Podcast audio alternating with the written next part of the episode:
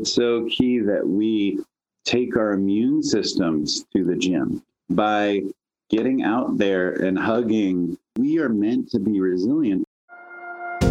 My name is Renee. And I'm Lauren. We are the Biohacker Babes. We're sisters and we're joining forces to empower you to become your own biohacker and upgrade your life. The Biohacker Babes podcast aims to provide insight into the body's natural healing abilities, strengthen your intuition, and empower you with techniques and modalities to optimize your health and wellness. Because life is too short to not feel your best every single day. Thank you for joining us and welcome to the show. Hello, and welcome to episode 94 of the Biohacker Babes podcast. I'm Renee, and I'm here with my sister, Lauren. Hey there. And we are going to be bringing on our friend, Sean Wells, today. He, well, I say friend like we've been friends for a lifetime because it, it feels that way, but we actually just met about a month ago at the Biohacking Congress. Well, that's how it works. There's just those yeah. people where you don't need that time in history. Yeah. You just yeah. are. You just are friends. Yeah. Sean Sean's amazing and this podcast was really great because you know like we always do right we set up our questions of ideas of what topics we want to talk about but we just like let this one flow today and we got into some really great conversation about I don't know. I don't even want to give it away, but obviously we're going to talk about his book, The Energy Formula, which if you haven't already bought a copy and read it, go go right now, go to Amazon or go to the website and buy it but all kinds of things biohacking, getting through this crazy year that we're dealing with, and focusing on ourselves and self love and mindset. And I love everything that we talked about with your tribe and community. So many great aspects of health that we get into today. You're giving it away. I know. I was like, I'm not going to do it. Okay. So yeah, I'm zipping it. He, yeah. He just has such a wide perspective and such a, a gracious perspective on life and um, our relationship to other humans. It's really beautiful. And yeah. yes, get the book because he tells just some amazing stories, and some of them are hard to believe that he's really been through all of that. Um, but it's just colored in such a, a really rich and educational way. So, highly recommend. Yes. Highly, highly recommend. I'm going to call it the biohacking book of the year because it's just perfect for everyone. Or just the book of the year. The book of the year. There we go. yes. All right. Well, before we give away all the goodies, um, I just want to tell you a little bit more about Sean before we bring him on. So, Sean Wells is the world's leading nutritional biochemist and expert on health optimization. He has formulated over 500 supplements, food, beverages, and cosmeceuticals, and patented 10 novel ingredients, including teacrine, dynamine, and dihydroberberine, and is now known as the ingredientologist, the scientist of ingredients. Formerly a chief clinical dietitian with over a decade of clinical experience, he has counseled thousands of people on innovative health solutions such as keto, paleo, fasting, and supplements. He has also personally overcome various health issues, including the Epstein Barr virus, chronic fatigue syndrome, fibromyalgia, depression, insomnia, obesity, and a pituitary tumor. As a world renowned thought leader on mitochondrial health, he has been paid to speak on five different continents. His insights have been prominently featured in documentaries and podcasts like Ben Greenfield and regularly on morning television. His expertise can help any health conscious individual to better manage stress and experience greater resilience and more energy through utilizing his practical, research backed solutions. His book, The Energy Formula, has been recognized by both USA Today and Forbes, as well as an Amazon bestseller in multiple categories. And as we said, the book of the year. All right. Uh, let's go ahead and bring Sean on for this awesome conversation. Yeah. Welcome, Sean, to the Biohacker Babes podcast. We are so excited for this conversation with our fellow potentially biohacker babe. yeah. Trio. Welcome to the trio. yes, How are you doing? I'm doing amazing. I'm, I've been excited to do this show ever since we met at uh, Biohacking Congress. Yeah. Yeah. We had such a fun weekend. I guess that was maybe about a month ago. So, for those listening, so Sean and I first met in person at the Biohacking Congress in Silicon Valley last month, and we had a blast that weekend. It was just like this amazing tribe of biohackers all hanging out and learning together. And honestly, I wish I could do it every weekend. It was so much fun. And ah, sorry, Lauren. I know. Lauren will be at the next one in Miami. And for anyone that wants to join us, Miami in October, we will all be there having a blast yet again. And I was in a room or a, a house full of ladies, sorry, a house full of ladies, and I was the one doing all the cooking and cleaning. I don't know how that happened, but I know. I, I, know. I don't know how that happened. you were the uh, like house mom for us with all the biohacker babes. Um, and Sean is an, an amazing chef. He cooked us up some awesome breakfasts and dinners. And I can also say that my CGM showed my blood sugar was very steady the whole weekend. So, oh, yeah. Is that your love language, cooking? I do enjoy it. Yes, I am. A, I am a dietitian after all, and I I did uh, cook in many, many restaurants. So yes, I, it's it's something I take pride in. It's your go giving. Yeah. Well, I'm so sad that I missed out on that. I, I try not to let FOMO swallow me up, but I think this is a huge lesson in that you don't go to conferences for the education, you go to meet the people. And I am definitely yeah. not going to miss out on the next one. Good. Good. Yeah. I hope to see you there. Cool. Yeah. Well, Sean, first of all, congratulations on your book.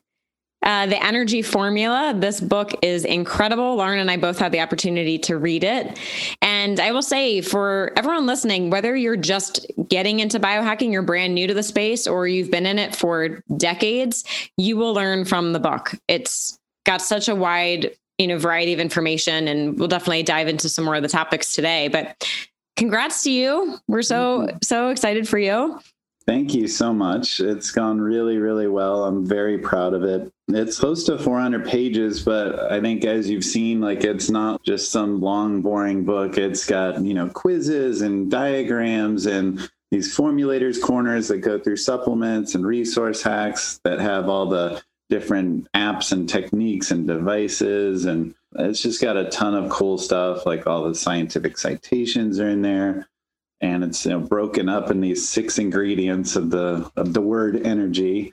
And uh, it's got some of my stories in it too, but a lot of really good science, super practical. So I'm really proud of it, and I'm really proud of um, that I did the Audible with my voice. So it's the unabridged book on Audible so that's awesome. Cool so it's all available Great. ebook, hardcover. The hardcover is, is a, a, little pricier because it's literally full color front to back, as you guys have seen.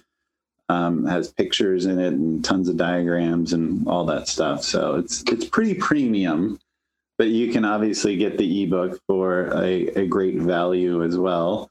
And then on energyformula.com, I have like a hidden chapter um, that's on natural movements like ancestral movement, and then a fasting for energy guide. That's really cool. It's about 25 pages all on like how you do fasting and how it's different for women and all that kind of stuff. Great. Wow. So generous. I mean, I love the hardback I just thought from a design perspective as a consumer, it just was so digestible because it was broken up in that way. And I love the visuals and I love that like every few pages there was sort of something to pull your attention, not in a distracting way, but it really kept your focus because it wasn't just like pages of text. Mm. So I really appreciate yeah. the way that you bro- broke it up with resources and oh, it's just so well done. It's really it's very fun to go through. Yeah. So I'm going to turn it on you guys. So, first off, it's the energy formula and it's an acronym experiment, nutrition, exercise, routines, growth, and your tribe. And I'm curious, Renee and Lauren, which was your favorite chapter? Oh, my answer is very clear, but I'll let you go. I, I think I want to say your tribe because Oh, I don't know that in the, the, experimenting chapter because I think that's such an essential piece for biohackers is the experimenting. And I think some people get a little bit nervous about that. So I love that you really break down how to do it and how important that is. But to talk a little bit more about the tribe, it was also very fitting because I started reading the book right after I met you and all these amazing biohackers. And I was like on cloud nine that week after. Yeah because just like this sense of community is so important. And you know when you're in the health space yeah, we we talk about nutrition and fitness and sleep all the time but i don't think enough people are talking about this piece. Right. and you know i'm a big fan of the blue zones. We talk about that a lot on the podcast. And we can learn so much from that right? The community piece can override maybe a bad diet and, you know, some other things kind of that aren't perfect. So that, I think I'd have to say that was my favorite chapter. Yeah, I agree 100%. Just because it's? I feel like it's the missing piece. And not that the other pieces of the puzzle are not vital, but we've heard them and, and they're done in a different way in your book. And I really appreciate that. Like your personal experience really enriches all of those things the nutrition, experimentation, all that but the your tribe piece is just not heard enough. It's not told enough. And and the way you tell it and explain it is just so beautiful. And you can feel that you're living it. I haven't actually met you in person but i can feel that you are speaking from your heart. And i think that just means so much. Hmm, thank you. Yeah, that's actually my favorite chapter too. And uh, I, and you guys are my tribe, and and I felt that too, Renee. Like that's that's really powerful for me to have these experiences too.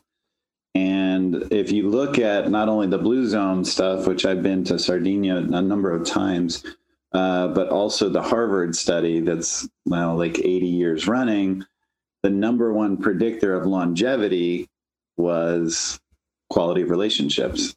So I agree, it's it's a very powerful one. If you go to like Sardinia or you know South Korea or wherever like they're not they're not living a long time because they're doing peptides and coffee grounds enemas you know exosomes like they're, right. they're living a long time because they have purpose. Like they're not just retiring and kind of dying like on the vine where they feel like they have no purpose or relevancy. And then they also have connection with incredible people around them and people that the interesting thing in like the Harvard study was it sounds like quality relationships is amazing. Like if you have like, you know, mentors and people that are challenging you and so loving and all these things. But like the interesting thing that they noted in the Harvard study was that there was a number of like marriages that and that lasted a long time and these people lived a long time that the couple was like chippy even like they noted this but these people like felt like they could count on each other. So it wasn't always like mm.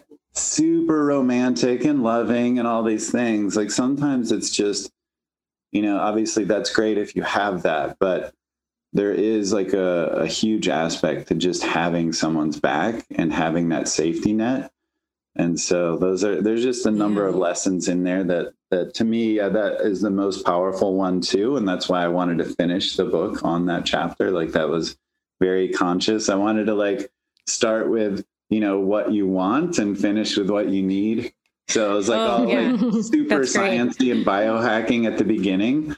And it kind of you know moves like towards like growth starts getting like growth mindset and stoicism. And, and then it gets into your tribe. So it's like a little bit more um, you know, explorative towards the end, a little bit more qualitative yeah. than quantitative.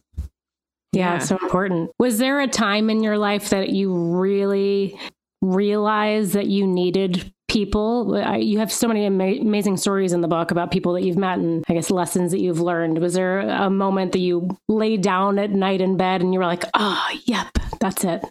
You know, I uh, well, recently that I've been exploring plant medicine, I've had some massive shifts in imposter syndrome, depression. I've fought depression most of my life, even suicidal thoughts at points. And, you know, you guys have read that in the book. And that's something that I'm I'm glad to bring out and bring to the open so people can know that like you know people that can be successful can really fight this and you hear about it all the time like like Chester Bennington with Linkin Park or Chris Cornell with Soundgarden, all these like you know comedians, all these things like you think, oh, they're so happy, they've got fans, they've got family, then and they commit suicide. So it's it's a real thing that like even successful people, even people that have amazing people around them, like still can battle depression.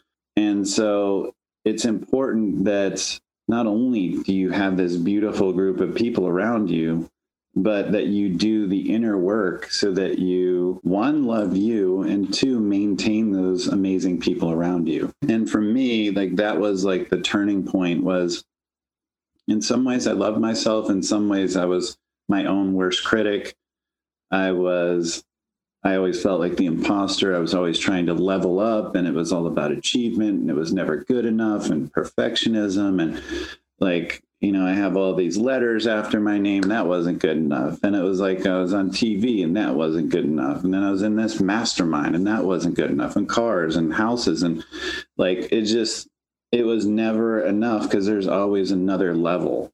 And it wasn't until like I really started doing plant medicine work that I like granted myself grace and really felt like I could take a breath and I could actually look back and admire like what I had accomplished. Like I had the most amazing experience with this guy who's a hypnotherapist, like for elite poker pros. I met him like at a mastermind and and he was like kind enough to like do like a session with me.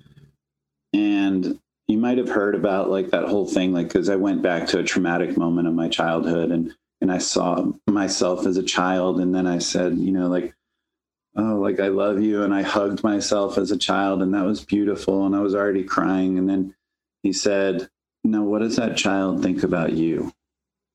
And that's when I was like, just bawling, just mm-hmm. bawling because I had never, I think my whole life, I wanted people to see me, to love me, so that I would love myself, to be proud of me, and then I could be proud of myself for me to actually give that to me was like a massive turning point for me. And, and plant medicine like really allowed me to dissolve the ego and get really into myself and just get rid of all the stories and the you know the ego protects you but it also prevents you. Mm-hmm. and so kind of breaking all that down was super helpful for me. And then having this soul fam, as I call them, uh, around me was so beautiful that they were there to help me, to see me, to witness me. But then also, I developed like just intense friendships with them because I realized that intimacy, like for my whole life, I thought intimacy was like you know having sex or like uh, you know um, whatever like this relationship with the, the significant other. And i realized that intimacy is about being vulnerable and being seen. Mm. and that's a two-way thing. And so there was people that i was at these events with that in the two or three days i was at these plant medicine experiences that i had almost deeper relationships with than people that were in my family or in my whole life because they had never seen me like that. Hmm. And so wow. that's powerful to me. Like that's I mean, I've had great experiences with, you know, lots of different tribes and, you know, the keto groups and biohacking and all these different things and places I've worked. But this was this was a game changer for me. Letting my cat in, sorry. Cat, That's the game I play. I'm like, dog in, dog out. we have three animal lovers here. I'm sure we'll be inter- interrupted multiple times by different animals today. Yeah. Hi, kitty. Aw. Well, and I think part of your tribe too is your pets. Sean, oh, I you 100%. You talk 100%. about you have you have one da- one dog and one cat. Right? Exactly. Yes. Yeah. Um, y- yes, yeah. I have a little uh, Shih Tzu here right next to me, and my cat's now in the room. But yes, my dog is 15 and a half years old. Take her for a walk around the lake every day for two and a half miles, and Aww. she eats carnivore keto, and she's still doing great. So awesome. It's an inspiration to me. Like, but absolutely, like yeah. my pets are just huge to me. I don't have kids, so it's like the closest thing I've got, and I'm irrational. Like my dog goes with me to like restaurants, like volleyball games I'm playing in, movies, like just goes everywhere. That's the cool I'm thing about dogs. Yeah. yeah. I wish I could bring my cats everywhere I go. Well, we hmm. do have that in common. Our pets are our children in this trio. Yeah. yeah, they're part of our tribe. And they really do. They bring they bring so much joy. It's insane. As well as microbiome. So that's one. Yes. Yeah. You know, a, a, lot of this book is about resilience on a number of levels. That's really like when I was already writing it a certain way, but like when COVID broke out, I really wanted like the through line to be resilience. And I talk about in the book like um, allostatic load and the, the stress bucket uh, that we have, and that we've become easier to kill. We become more fragile. Uh, our buckets are much smaller in terms of how much our stress capacity we have. And that goes for not only like physical stress as we might think about it, but also like I cover in growth, like the mental stress.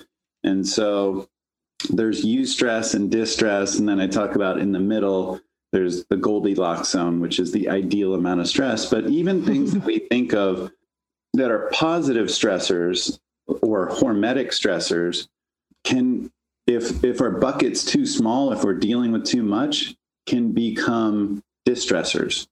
So, for example, this is really the case in what I find with women hormonally, especially if you're already lean, if you're already working a lot, et cetera, that sometimes strict keto or extended fasting or some of these things, like they seem like they're eustresses, they seem like they're hormetic stresses, but when it's added to a number of other things, your bucket overflows and they're not, and they're distresses.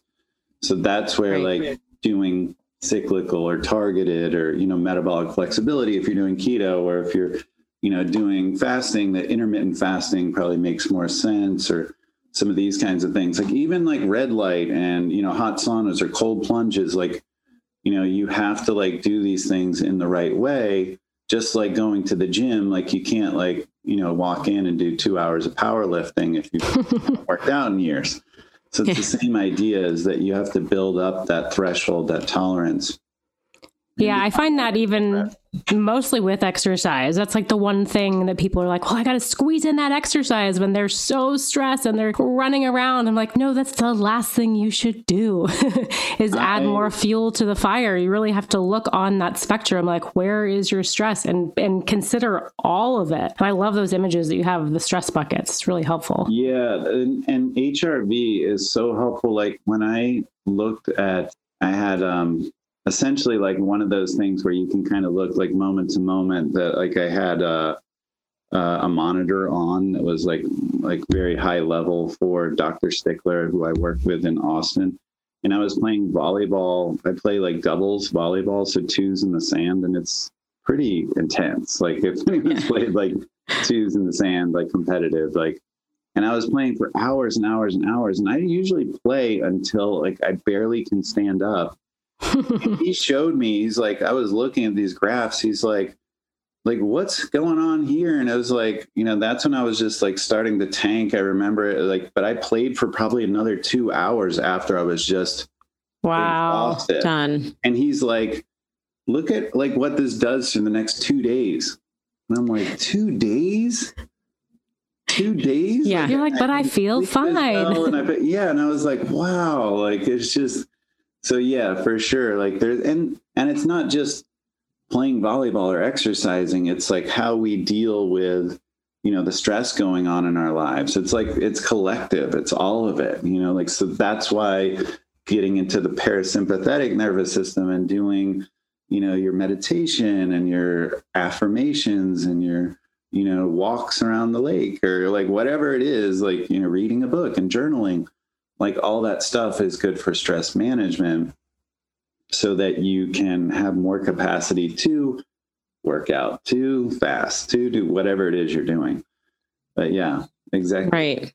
Yeah, you have to be at the right point to be able to handle that. Like this morning, I was saying my HRV was not great because I was telling Lauren before we hit record, I didn't sleep great last night because I have a eight week old kitten sleeping in my bed for the last three nights. Which actually, I'm curious, Sean. Do you let your pet sleep with you? I do. You do. It doesn't bother you. yes. or does it? Uh, occasionally. Is it part of your stress? I'd say typically it doesn't. Um, you know, to some degree, like it's it's a comfort for me, like too. So it's hard to say. Yeah. I don't think they're waking me up too much. My my dog is pretty old now. Like if she gets up like in the middle of the night, it's because she's got to go to the bathroom immediately or something. But that doesn't happen too much. It's probably not unlike having a kid that might get sick on occasion or, you know, something. So not a big deal overall. Yeah. Yeah. Just a I would say little the benefits outweigh any disadvantages because you're right. It's like it seems kind of rare in the night where they keep you up and Mhm. just having the, the cuddles and the microbiome effect. I'm like, give give it to me. Exactly. So that, yeah, that's my point that I was circuitously now making is that resilience, it's so key that we take our immune systems to the gym by getting out there and hugging. And it's okay to be around people coughing and sneezing. That's only been a thing recently that we're like, oh my God, like run. Freaking Yeah, out. you you And- can't cough in public anymore. You're just like ostracized. You know, it's, it's okay to like eat food off the table or the floor, you know, whatever it is, or like Yeah. not like use the paper towel over the handle, you know, like when you're leaving the bathroom or whatever. Like we like it like my dog like eat poop or drink out of the lake. Like I mean, I'm not saying that happens all the time, but you know what I mean? Yeah. Like, they're resilient and we are meant to be resilient. And the more we are isolating ourselves, not getting enough vitamin D outside, not doing grounding, not getting the microbiome, not hugging people, and you know, not getting the challenges that we should to our immune system. It's one thing, again, if your bucket's overflowing, if your immune system's tanked, you're immunocompromised, no, you shouldn't be doing these things. You should be thoughtful about them. hmm But if your immune system's in a good spot, you do want to challenge it so it becomes stronger. Like that's why like Yeah. antibiotics are counterproductive and possibly even some of these vaccines could be long run counterproductive to the immune system. And I think and the fear. cases. Yeah. Fear is killing us. Like I, I had to go. Oh, it's awful. I had to go to the clinic this morning to get a COVID test for work. I have to test negative so I can go. And this woman walked in and, you know, they cover every other seat so that there's social distancing. And there's a little sign on the seat where she wanted to sit. She wasn't supposed to sit there, but she pulled out her antibacterial spray to, to spray it because I guess her butt was going to get COVID if she sat on it. It's like, what, what are you doing? Oh my Yeah. God. Feel the the fear. You're like, oh gosh, I just want to like calm me down. and that's killing all the good bacteria that you need to protect you one Exactly. then two it's killing the quote unquote bad bacteria that challenges and strengthens your immune system so that's to me that's like one of the worst things is sterilizing everything Yeah. Actually, I saw an article a couple weeks ago. Some airline finally admitted that they shouldn't be spraying all these toxic chemicals on the planes. I was Ugh. like, I'm glad it took a year for us to realize that, but at least someone's thinking about it. but yeah. you're, the you're lessons about learned. here too that, that that lowers the immune system it's been shown like by over 50% like so you know that in like having the fear of these things is literally putting you at more At a disadvantage. for COVID or or whatever it is. Right. Yeah. Yeah. It's nuts. I know. I mean, through the pandemic, we're seeing an increase in obesity, loneliness, immune issues. It's like, get outside, put your feet in the grass, get some sunshine, shake Yeah, some let's hands. hug some people. Yeah. I haven't stopped hugging people. Nothing can stop me from doing that. I, I need the hugs. Yes. You need to hug more. You Yes. hug. And if you don't want to hug me, then I'll go find someone else to hug. Yeah. yes. Well, Sean, I have to say another part of your book that I really resonated with was just the beginning, your story, your health journey. I mean, we spent a whole weekend together and I was like, Sean is the healthiest person I've ever met. I mean, you're just like the, you know, walking picture of health. And when I read your book, I'm like, no way. I, I had no idea all that you had been through. And, you know, a lot of similar issues. And I talk about this a lot on the show. People know I've dealt with Epstein Barr virus, chronic Mhm. fatigue syndrome, just being like sympathetically driven all day, every day.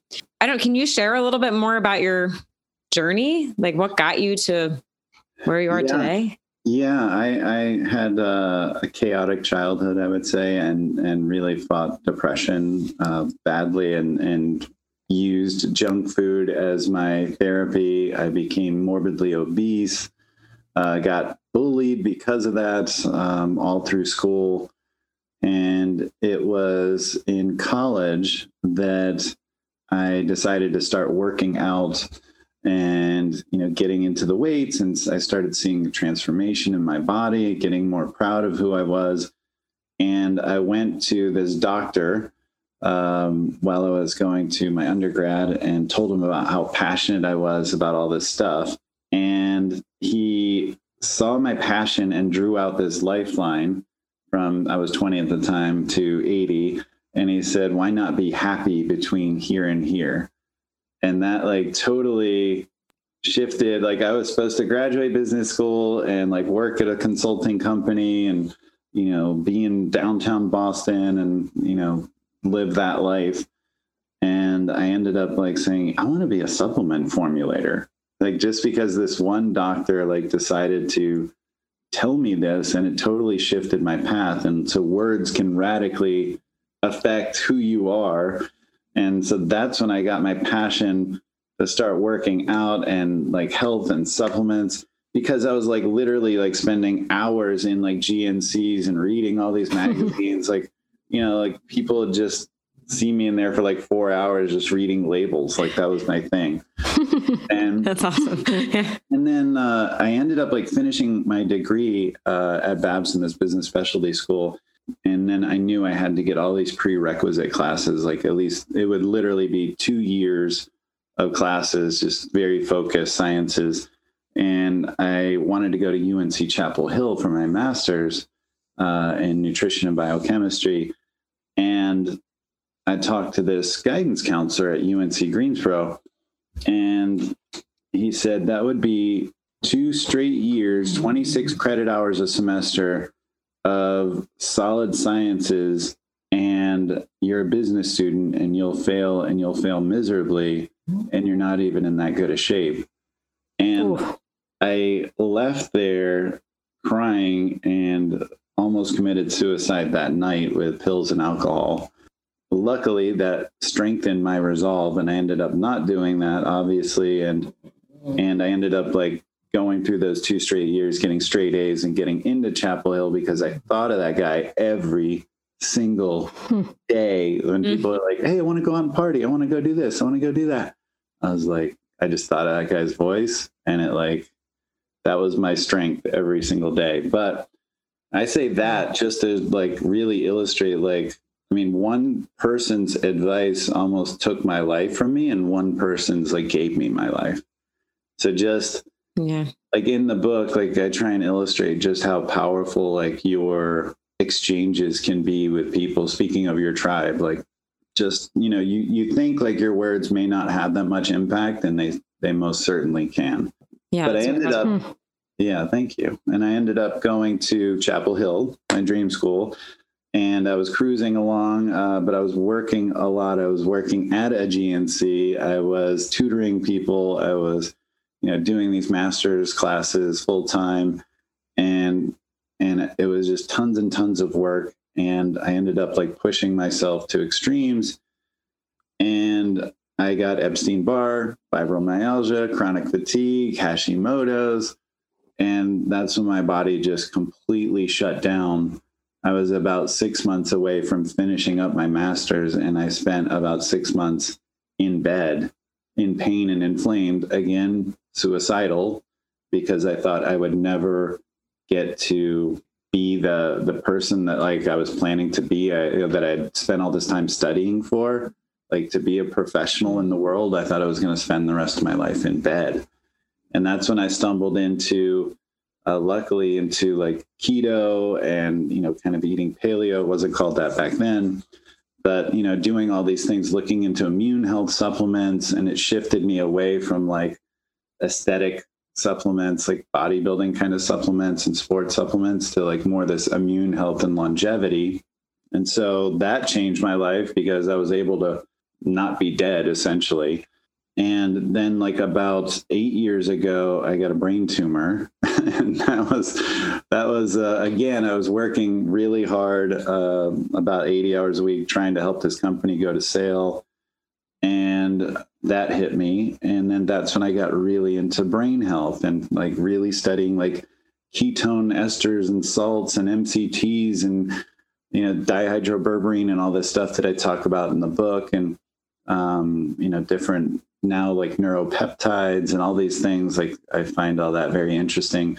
And when I worked clinically, um, I worked clinically uh, mostly in long term care, but also in acute care, like hospitals. I definitely got to see a lot of Alzheimer's, dementia, and Parkinson's and neurodegenerative diseases.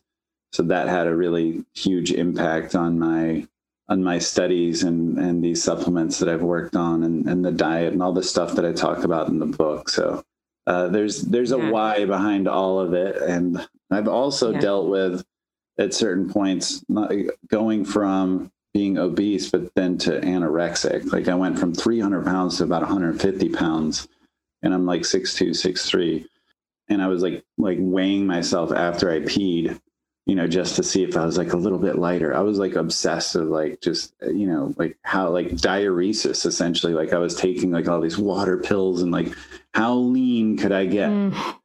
And yeah. you know, using like back then it was like ephedrine and caffeine, and I was like just stimulated all day long, trying to burn as many calories as possible. And and then that led to orthorexia, where I was like working out for like four hours a day and again trying to get as lean as possible but then it's like i need the protein like immediately after my workout or else i'm going to lose my muscle and all that stuff has just got like a really dark twist to it. And i think people in the biohacking space can understand like i've met a lot of people in biohacking that may come into it from like obsession over the numbers or the data or they're achievement driven and so I've I've met a lot of people that kind of understand my thought process or my background, and that's where like it can be helpful uh, to have drive. It can be helpful to use data, but it's also helpful to love yourself and have the tribe and you know grant yourself grace and you know i love that biohacking now is really like it went from being like devices like in your brain and in your fingers and you know like super like android kind of stuff like to being like you know stem cells and then being supplements and then being bulletproof coffee and then being like breath work and then being like journaling and you know like plant yeah. it's like wow right. like biohacking oh. is really really yeah. evolved um, so i love that, though it's driven by the people and it's driven it by what you know what we're learning is most important Exactly. Yeah. And that's amazing. And and all of that stuff is cool. It's just it's really good to see that now biohacking does include these these things that are nourishing for your soul that that sympathetic and parasympathetic balance is important. And so it's good to see that evolution. Yeah. So you Oh, go ahead. you you very briefly mentioned knowing your why, and that's something that you talk a lot about in the book, and having a purpose, and um, this word ikigai, which I, we're huge mm. fans of. Do you feel like that kept you going through all of these personal health struggles? And have you always known what that was? Has it changed? Was there a through line through all of this? You made so much progress, and then you just kept getting knocked down by something else. Like what kept you going? I yeah, that's a great point. And and I think the knockdown is really important that it kept happening to me because that gave me the resolve.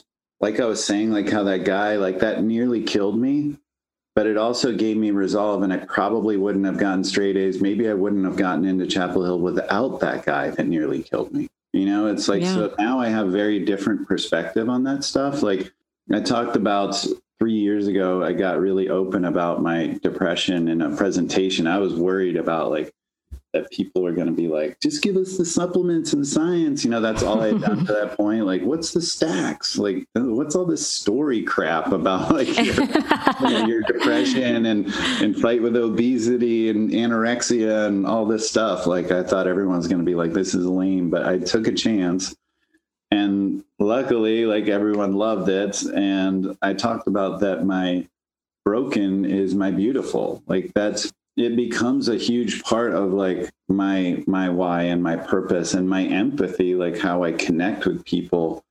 I care because i've been down and out. Like almost everything mm-hmm. to do with my book and my social media i spend six figures on a year I don't make money from any of that. Like I make money off my like ingredients, like and stuff I do that have nothing to do with this. This is all like it's really about like just my passion and serving. Like it's just something I feel is very important because I haven't had that voice sometimes and I've been alone and I've been out on the edge.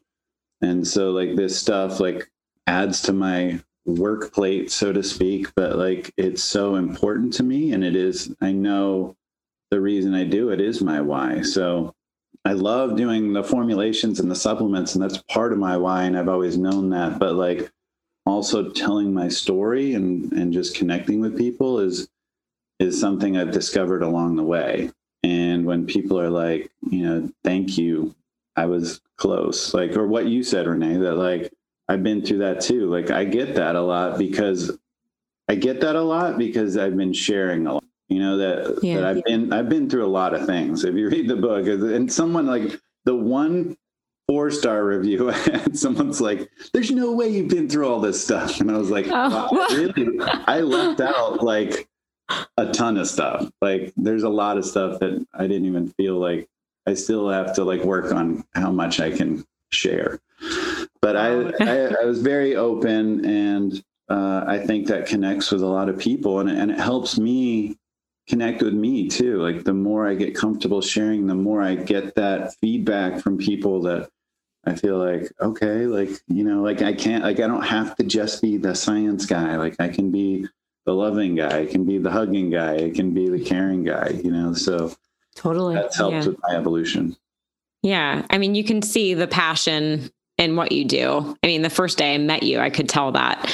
And the quote that comes to mind is living is forgiving like mm-hmm. forgiving not forgiving you do you you give so much and i remember we were all saying goodbye that sunday and you looked at me and you were like whatever i can do to help you and support you i'm like wow like that's so awesome you don't meet oh shawn i love you so much i love you so much i know and like i remember walking out of the room to go to the airport and um Molly and I were the first ones to leave, and I was like, I gotta go. I gotta go. I'm gonna I'm gonna just lose it. I don't do well with goodbyes. Um, I was like, if I start crying, everyone's gonna start crying. So I was like, I just gotta go. Um, I've lived that many times. yeah, Lauren experiences that with me. I don't. Yeah, yeah. I just officially like, all crying now. Yeah. we won't publish this part uh, of the video. No.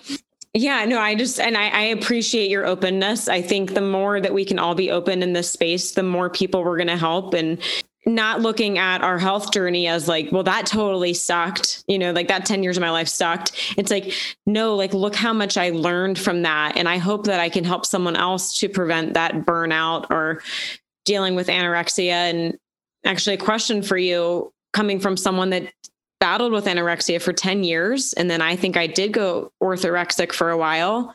It took me a long time to find that balance because I did go the other extreme. I was like, well, I'm just going to be gluten free, dairy free, sugar free, alcohol free, caffeine free. Like, yeah. uh, I can't go out to restaurants because it's going to have canola oil and, uh, you know, and so how can't how, have fun. yeah, you can't have any fun, and then you lose the tribe, you lose the social part, and so I think sometimes people are like, "Oh, you drink tequila? or you eat bacon? Like they look at me like, I'm like, well, yes, you know, why not? So my question to you, Shawn, is how, what advice would you give someone that is maybe dealing with orthorexia right now? Maybe they know it, maybe they don't. How can you guide someone through that? You know, I would say that the life is full of hormetic stresses, is one you know, the junk food, the canola, the alcohol. It's been shown as I go through in the book that one to two drinks of alcohol a day is actually associated with longevity. But most people are not drinking that way or they're pounding it. You know, it's going to like very yeah, like Saturday so, night binging. Right, right, exactly. But also an important factor in this is not only the life is filled with hormesis, if you let it be, in a good way, but it's how are you feeling when you're doing this hormesis? Like, so are you letting it be fun? Are you dreading this thing? This is like in the NLP I've studied, like that you can have psychosomatic anchors. So you can have things that are healthy for you, quote unquote, be unhealthy for you because of the dread and the emotions and the cortisol and the epinephrine and all the things that are like the the stories you're playing about this isn't I can't do this this is unhealthy this isn't whatever. Like you can make something healthy be unhealthy. Mm-hmm. and it's like that self-fulfilling prophecy that you play out and sure enough like you get sick to your stomach or you know whatever because you're just putting yourself through it. But know that the opposite is true you know that you could have something that's unhealthy be somewhat healthy because that's the idea of hormesis. It can be a positive stressor that you can actually get healthier. And it's just like we were talking about before. Yes, the sanitizer can kill all the good and bac- uh, bad bacteria, but then what are you left with? Like you're left with nothing, and it's sterile, and it's a sterile existence, free of those experiences, free of those life forms, and you you're just left with scorched earth, and that's not like life. Like so, Yeah. life is meant to be experienced. Life is meant for highs and lows that's where all the emotion is that's where the humanity is and so if you try and keep yourself safe you'll end up with a life not worth living That's I a great that. analogy. Thinking of the bacteria, like the good bacteria and the bad bacteria, almost like different experiences, right? Every time you're exposed to something different, different experience, you grow or learn something. Well, it's like an exciting terrain versus just a flat, boring road. Wouldn't you want the exciting? I love that you Yeah. talk about that in relation to fear mostly, like the struggles that we come up against, the fear we come up against. It's like, well, we learn from it no matter what. If you say Yeah. yes to it, there's so much to be learned.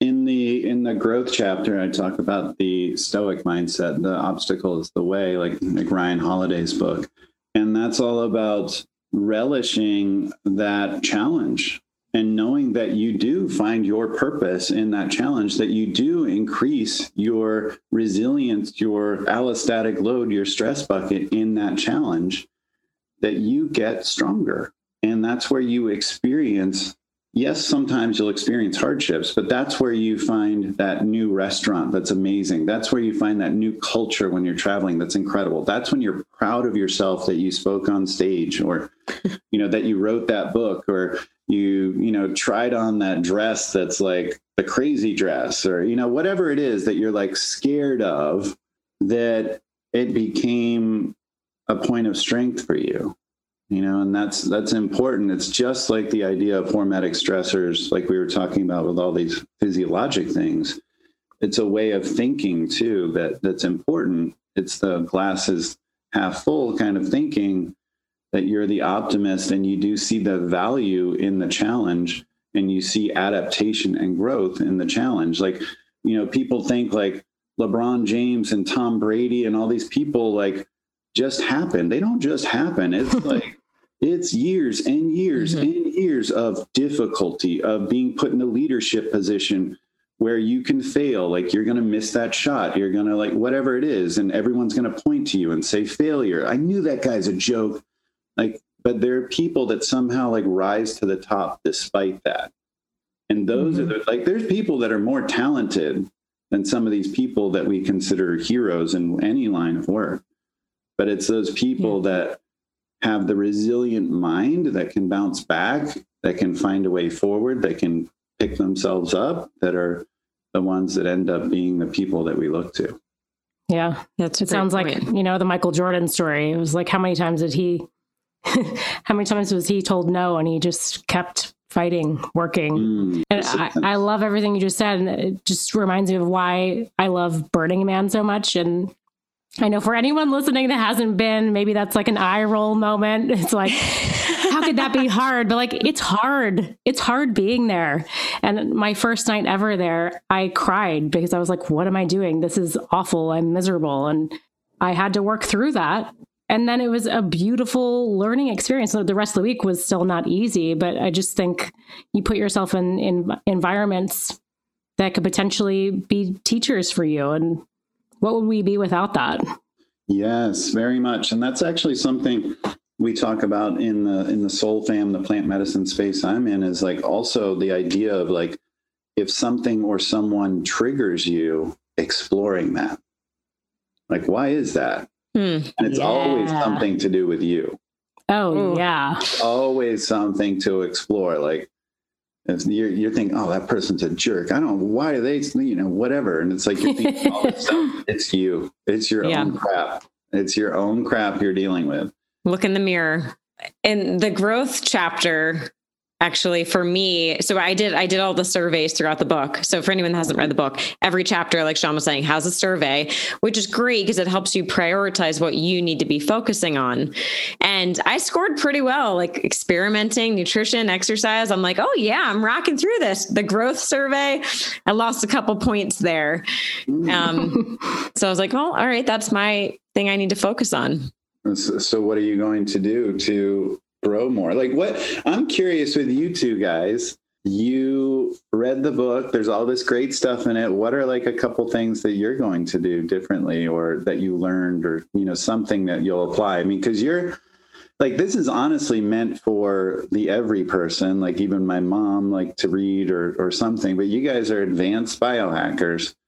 So I mean, reading a book like this, like what what did you take away? Like, what is it that you'll change? I guess you're going to focus on on growth, Renee. Like, so what? What are you going to do? I mean, that's a great question. I've gotten several book recommendations from people, but I think exploring masterminds. Mm, And Shawn, I know you're for me. yeah, you're a guru with that. Um, you and and our dear friend Molly, she's great with that too. Um, I think that would be something great for me to explore. But another chapter, actually, to come back to the experimenting, I love experimenting so much. Sometimes I throw too many things in at one time. Mhm. I So- that in there. Yeah. Yeah. So I'm going to work on Yeah. cutting back and really being better about my N of one experiments, just trying one thing and really noting and not get excited about the next product that shows up at my door that day or Mm.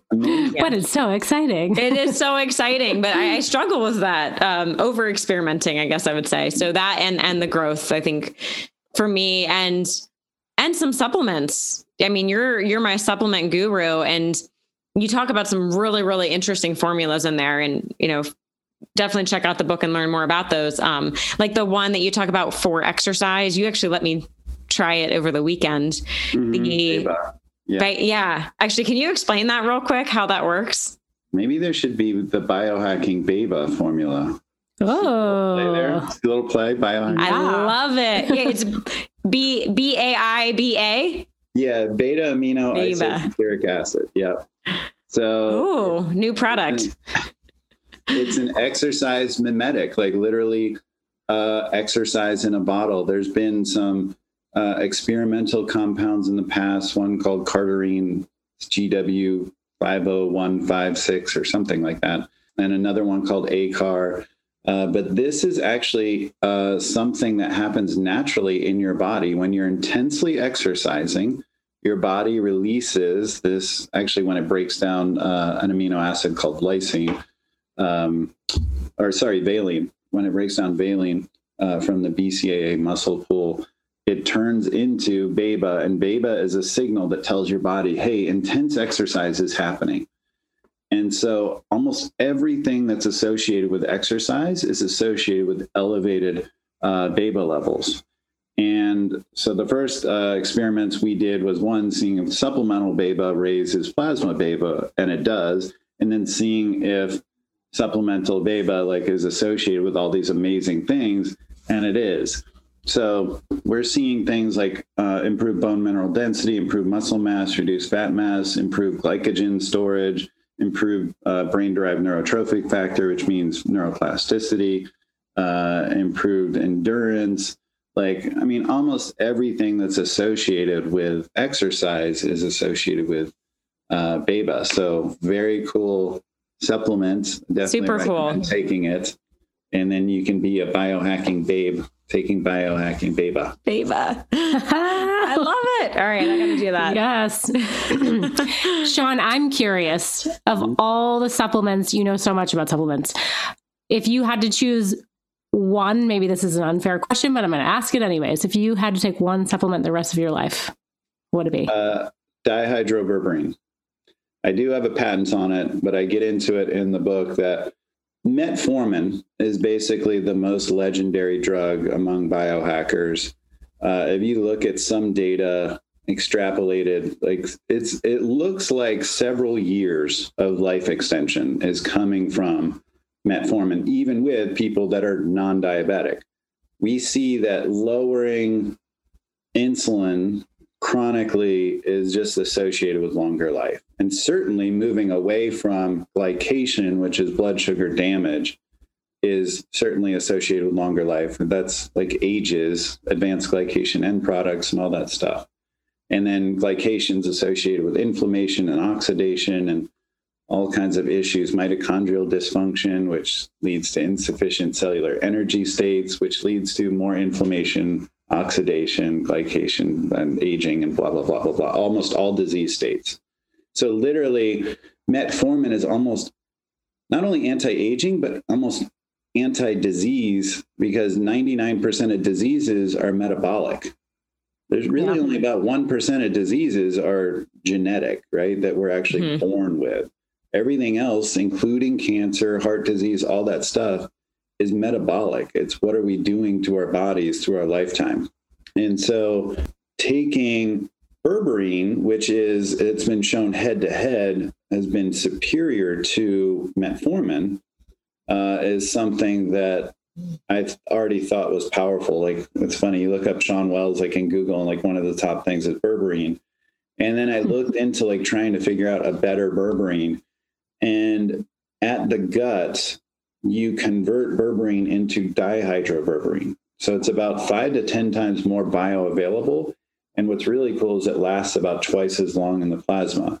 So you take it less frequently and you take a lot lower doses, and it doesn't have the, the same GI distress that metformin or berberine can. have. So, really cool mm-hmm. compound. Um, the most potently anti aging thing I know of. If you're diabetic, this is definitely for you. But if you're in, if you're anyone that's into living longer and, and having less risk of disease and having better body composition and being healthier, then this is something you want as well. So, and and if you do keto, like it's amazing to do a cheat with the dihydroberberine. Like literally, like you can have kind of high carb meals or something like that and have very little impact on your ketosis and your blood sugar. It's kind of it's kind of insane like how effective it is. Wow. Is there any danger of blood sugar going too low?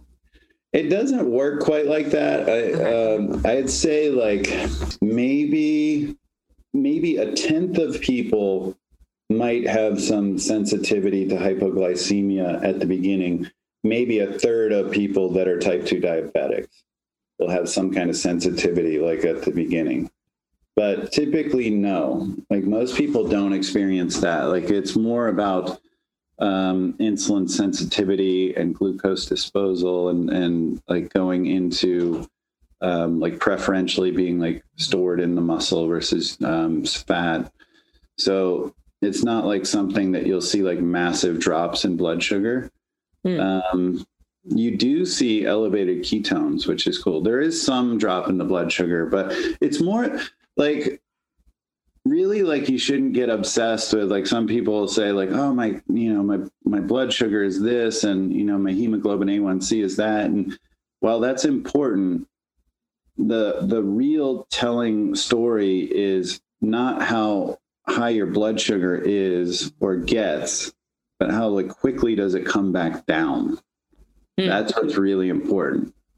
That shows like how uh, insulin sensitive you are and how resilient you are. So it's important, like, to see, like, for example, like when I first was was trying berberine, I did a, a, a glucose challenge, if you will, of at this time I was having this is a, a long time ago, but I did like um, two frosted Pop Tarts and like five double stuffed Oreos. And oh my gosh, my, my, blood sugar went from like 70 to like, uh, and I was keto 200. Yeah, uh, literally. And at two hours, I was at 199, and I don't even know if I was coming back down. Um, when I took berberine, 500 milligrams, um, I did this a week later, so like a washout. um, I went from 70 to never got above 100 and was already coming back down at one hour. Wow. So Power. massive difference. Like, so this Yeah. is very powerful stuff. So it's more about Yeah. like, it's more about kind of the, the suppression of like, you know, like, um, The big how high it can excursions. Get and how long it stays elevated than it is about just outright lowering blood sugar. Yeah, it, it goes back to the idea of resilience. Yeah. So you can look at that. Yeah. How quickly does your blood sugar come back down? How quickly can you recover from a hard workout? How quickly can you recover from a night of poor sleep? Exactly. So this, yeah, this can um, help with all of those things. It's also like, um, I mean, it's been shown to because we were talking about like with glycation, it's been shown to improve inflammation, dyslipidemia, um, improve. It, it actually is a minor, and this is true of metformin too. Like they at first thought, like, well, it's hurting the mitochondria, but the degree to which it is is actually a mitohormetic. So Mm, it I actually like like Hmm. increases biogenesis, mitochondrial biogenesis, and improves function of the mitochondria. So it's Is that really- like the mitophagy? Same thing? Yeah. Yeah, same idea. Okay. Well, yeah, mitophagy is cleaning out the mitochondria. Yeah. hmm Cool. All right. I'll have to experiment with that one too. Um, two supplement in the biohacker babes line. yes. Can you help us label gotta that? start that. For everyone listening that wants a supplement line from these ladies, yes. All right. Rebrand. Starting right here. Well, Shawn, you're of- such. Go ahead, Go Renee. ahead. We're probably Susan, thinking we the could- same thing. Yeah, I mean, we could talk about supplements and nutrition. You're a wealth of information. We could talk about it for hours, but Mhm. I just want to come back to some other really powerful messages in your book. You have this, you've coined this term biohacktivism. Am I saying that right? Yep. Can you explain what that is? I was so moved by this, and I just think um, to give some some actionable advice, it just feels so uh, practical. Mm, thank you. Um, yeah, so there's obviously biohacking is hacking your biology. That's kind of a mashup term. And then there's another mashup term that I stumbled into called hacktivism, which, if you think of like Edward Snowden, Julian Assange, like Anonymous, these like hacking groups that are doing things for like the social good, that's the idea of hacktivism. And so I love the idea of like hacking your own biology for the good of everyone around you. Like, so that, you know, that n of one equals n of infinity. So that your self experimentation isn't just about, I can be more limitless, I can do more, I can get more money, I can, you know, work harder, I can do this and that. Like, I can, I can biohack myself so I can have a greater impact because when I'm heads up, when I'm thriving, that's when I can, you know, see that person. That's when I can connect with those people. That's when I can have a, a real impact.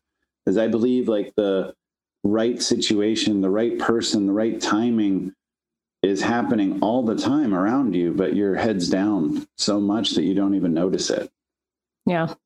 And so when your head's up, when you are thriving, when you're not grinding, which is a term I don't like, like get out there and grind, like you're, it's like heat is, you know, coming off like smoke and pieces are breaking down and you're miserable and your head's down and you're suffering through it and sacrificing through it. And that's not a way to live life. We need to be uh, hustling at times. We need to be sympathetic nervous system at times, chasing things. But to get to the flow state where you're in your purpose, where you're living your why, where things are coming to you and there's balance in that life. So that's the idea. Yeah, That's I love great. that. I love it. Yeah, we we've talked on the show about how biohacking can really take you into a corner and aw- away from people. You can become so obsessive that it's isolating. And I guess there is a time and a place for that, but you always have to come back to the people, keep your head up, make sure you're part of a community because what good is it if you're just in a corner hacking yourself? Exactly. Yes. Yeah.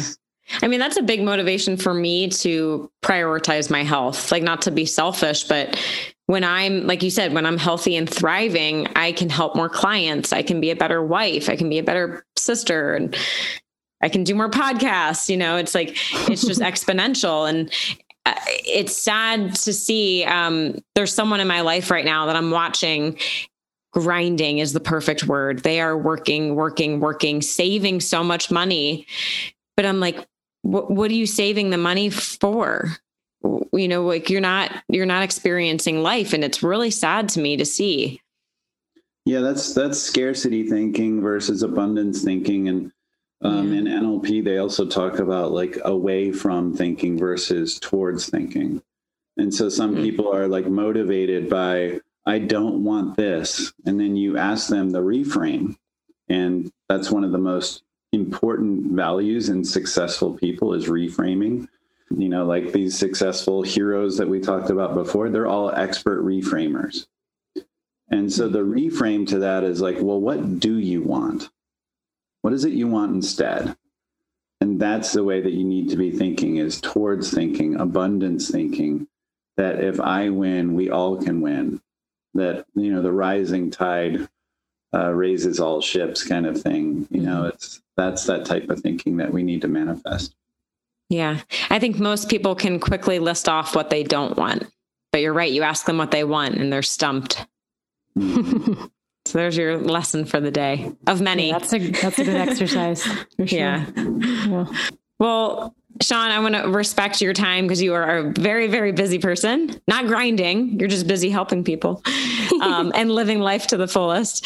But before we let you go, we want to ask just for one final piece of advice, something that everyone listening can start doing today to upgrade their health, wellness, relationships, anything. I got it. All right. It. I've already given you all kinds of cool stuff, but yes. I would say this is the one that will throw most people off. But I don't know with this crowd, but it's mouth taping.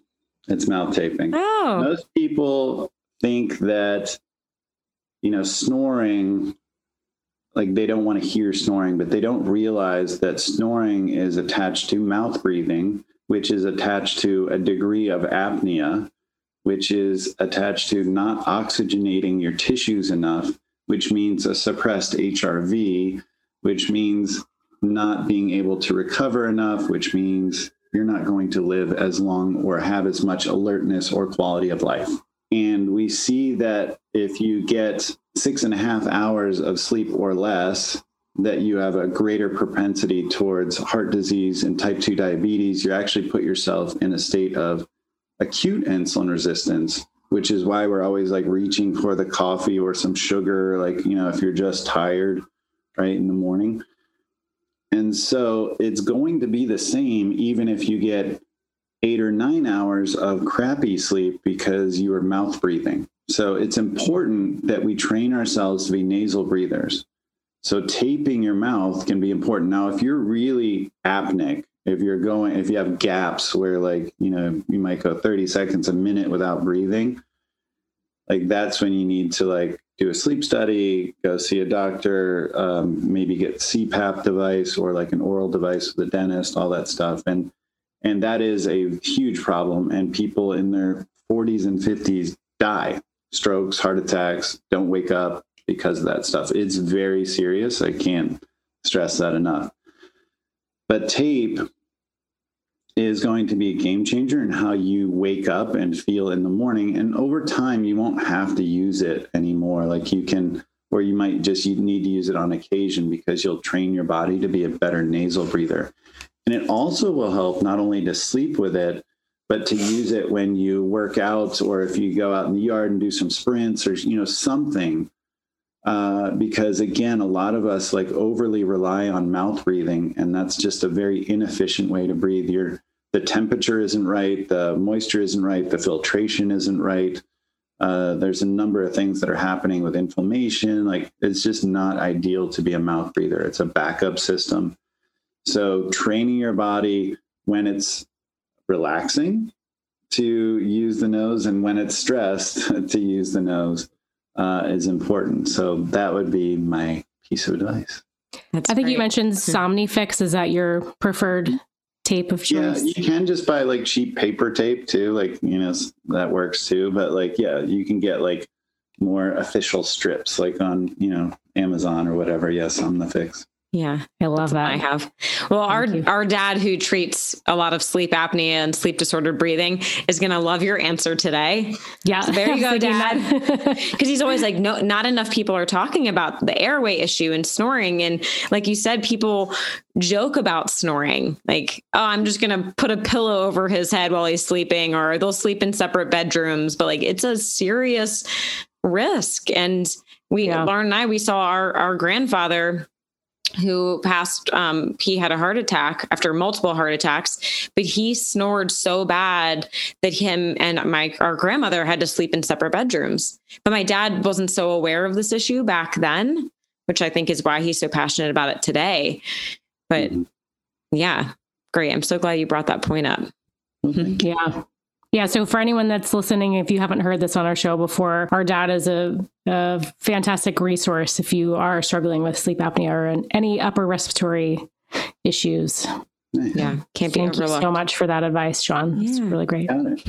well, Shawn, we will link all these good things in the show notes. So we'll link to your book, your um, extra free resources that sound great and all your social media. I know, Shawn, you're very active on Instagram. I definitely recommend everyone follow Shawn. He's always posting great stuff on there. Um, but yeah. we'll link to all your links on there.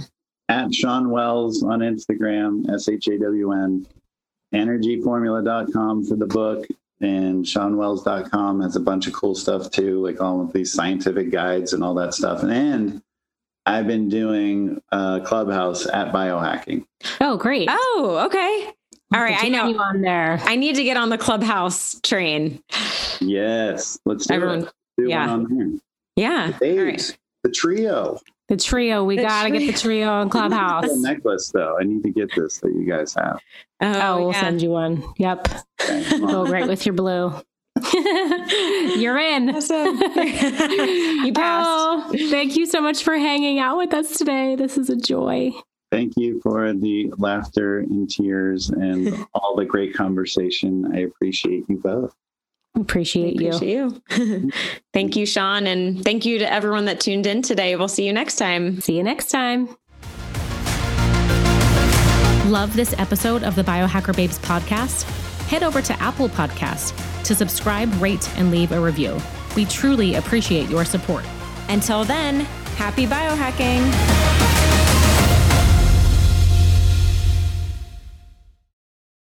This podcast offers health, fitness, and nutritional information and is designed for educational purposes only. You should not rely on this information as a substitute for, nor does it replace professional medical advice, diagnosis, or treatment. If you have any concerns or questions about your health, you should always consult with a physician or other healthcare professional.